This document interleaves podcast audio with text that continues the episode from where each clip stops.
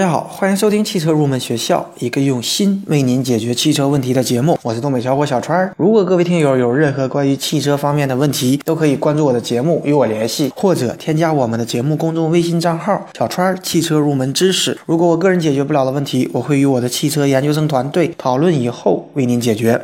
好的，大家都知道，我们一般区分汽车座椅的方法是通过它所使用的材料来进行区分的。基本上可以分为两大类，一种呢是织物座椅，一种呢是皮质座椅。那么今天这期节目呢，我们就来教给大家如何挑选和养护。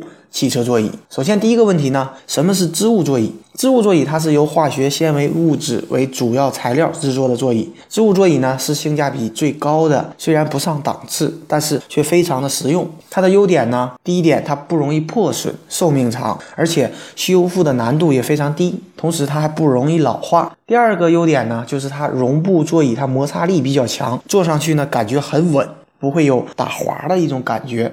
第三点呢，就是它的制造成本低，透气性也比较好。但是织物座椅呢，也有一些缺点。首先呢，它容易脏。不容易清洁，脏东西如果落入到座椅里面，清洁起来就会非常的麻烦。第二个缺点呢，就是它的散热性不好。由于我们织物座椅它的吸热性比较强，因此呢，我们在夏天打开车门马上坐下去的话，会感觉很不舒服，有一种闷的感觉。好的，第二个问题呢，就是皮质座椅。什么是皮质座椅呢？皮质座椅它是由天然动物皮或者说是化学合成皮革制成的座椅。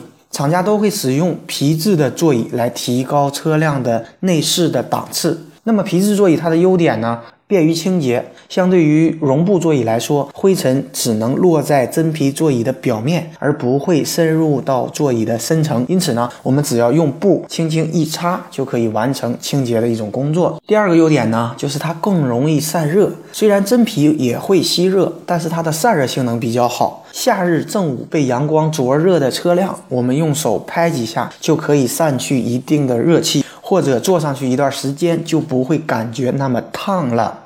那么皮质座椅它有什么缺点呢？首先第一点呢，它的表面容易破损，比方说刀啊、剪子、针等尖锐硬物在皮革上就会留下印痕，并且容易老化。第二个缺点呢，就是坐的时候感觉比较滑。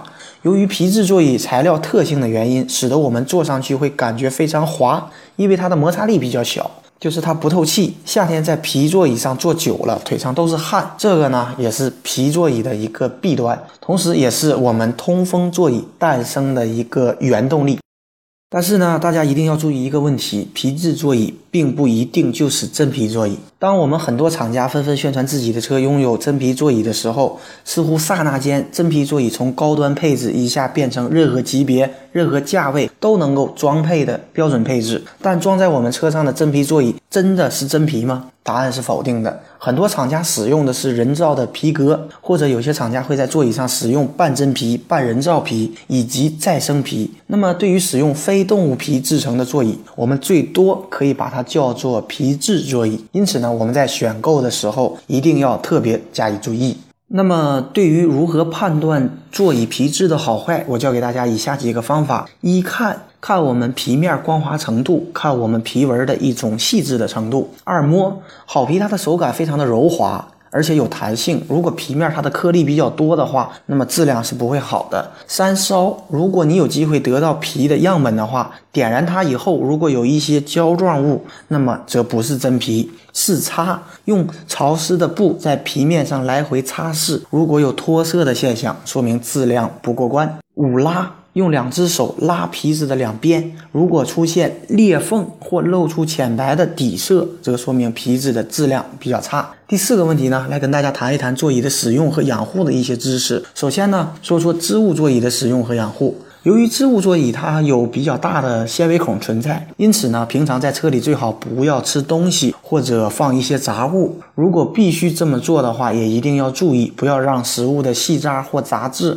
掉落在车座上，以免滋生一些螨虫或其他的微生物，让我们车内产生一股怪味，从而影响我们的身体健康。虽然织物座椅很容易弄脏，但是织物座椅在清洁方面却比较简单。在不是很脏的时候，我们可以用刷子和吸尘器配合。清洁一边呢刷座椅的表面，一边用吸尘器把脏东西吸出来。第五个问题呢，我们来说一下皮质座椅的使用和养护。汽车皮质的座椅尽量要距离热源比较远，如果离我们的热源比较近的话，可能会导致我们皮革出现干裂。第二点呢，不要长时间暴露在阳光下，这样呢可能会使得我们的皮革褪色。第三点呢，要经常实施清洁保养，一周呢建议使用吸尘器将灰尘吸去。第四点呢，在清洁的时候，我们不要用吹风机去吹干皮革，要做到自然风干。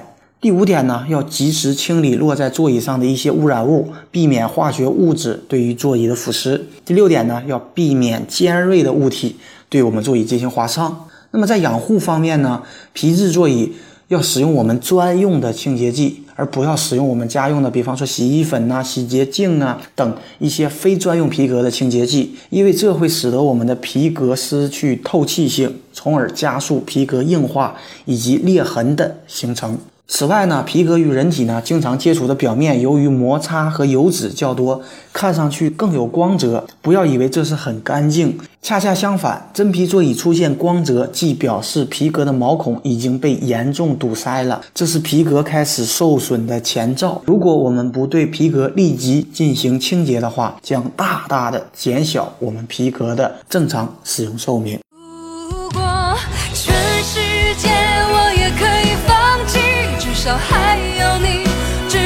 去珍惜，而你在这里，只是生命的奇迹。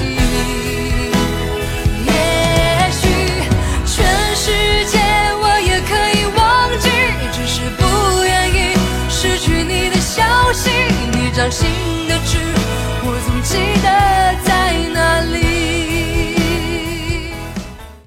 好的，下面我们进入网友问答的环节。第一位网友呢问到了，那么座椅通风它的功能到底是什么？使用的过程当中应该注意哪些问题？实际上，座椅通风功能就是利用风扇向我们的座椅内注入空气，空气从椅面上的小孔中流出，实现通风的功能。那么，乘客坐在座椅上，身体后部与椅面亲密接触，接触部分空气如果不流通的话，不利于我们汗液的排除，会使人体感到不舒服。那么，通风功能呢？它有效的改善了人体与座椅接触面的空气流通环境，即使长时间我们乘坐汽车的话，身体与座椅的接触面。也不会感觉到不舒服，相反呢，会非常的干爽。第二位网友呢问到了座椅加热功能应该注意一些什么问题？那么座椅加热功能呢，它实际上就是利用座椅内的电加热丝对座椅内部进行加热，并通过热传递将热量传递给我们的乘坐者，改善了冬天座椅因为长时间停放以后座椅过凉而造成的乘坐的一种不舒适感。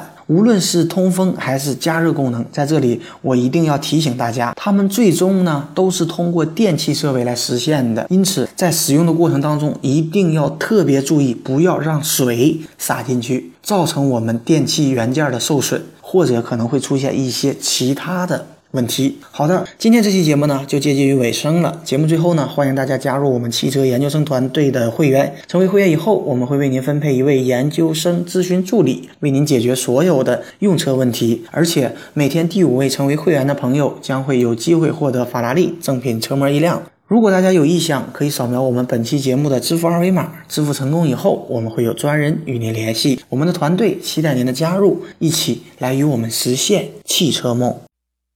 重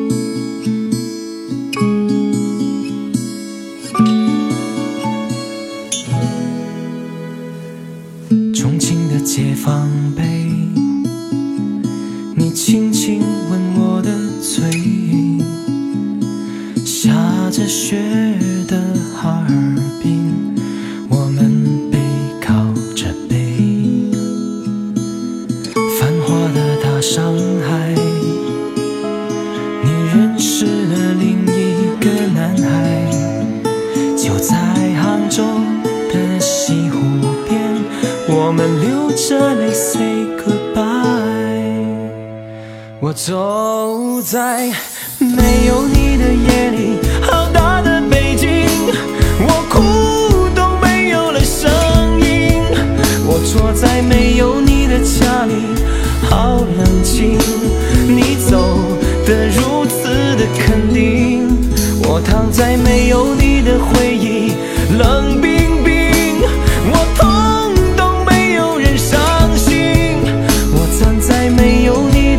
间看孤独的风景很美丽，缺少了你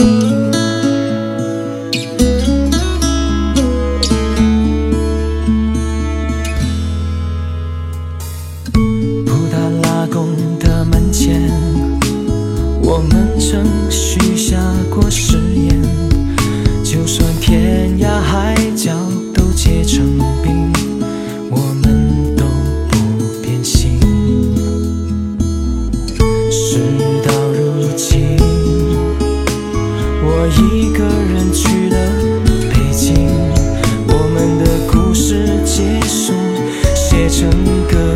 唱给伤心的人们听。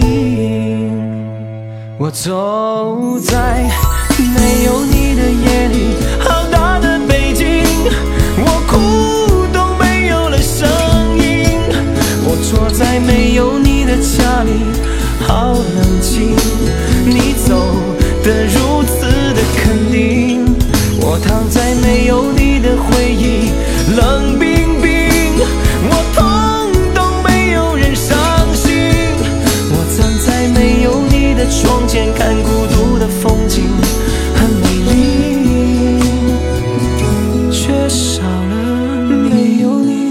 你，好大的北京，我哭都没有了声音。我坐在没有你的家里，好冷清。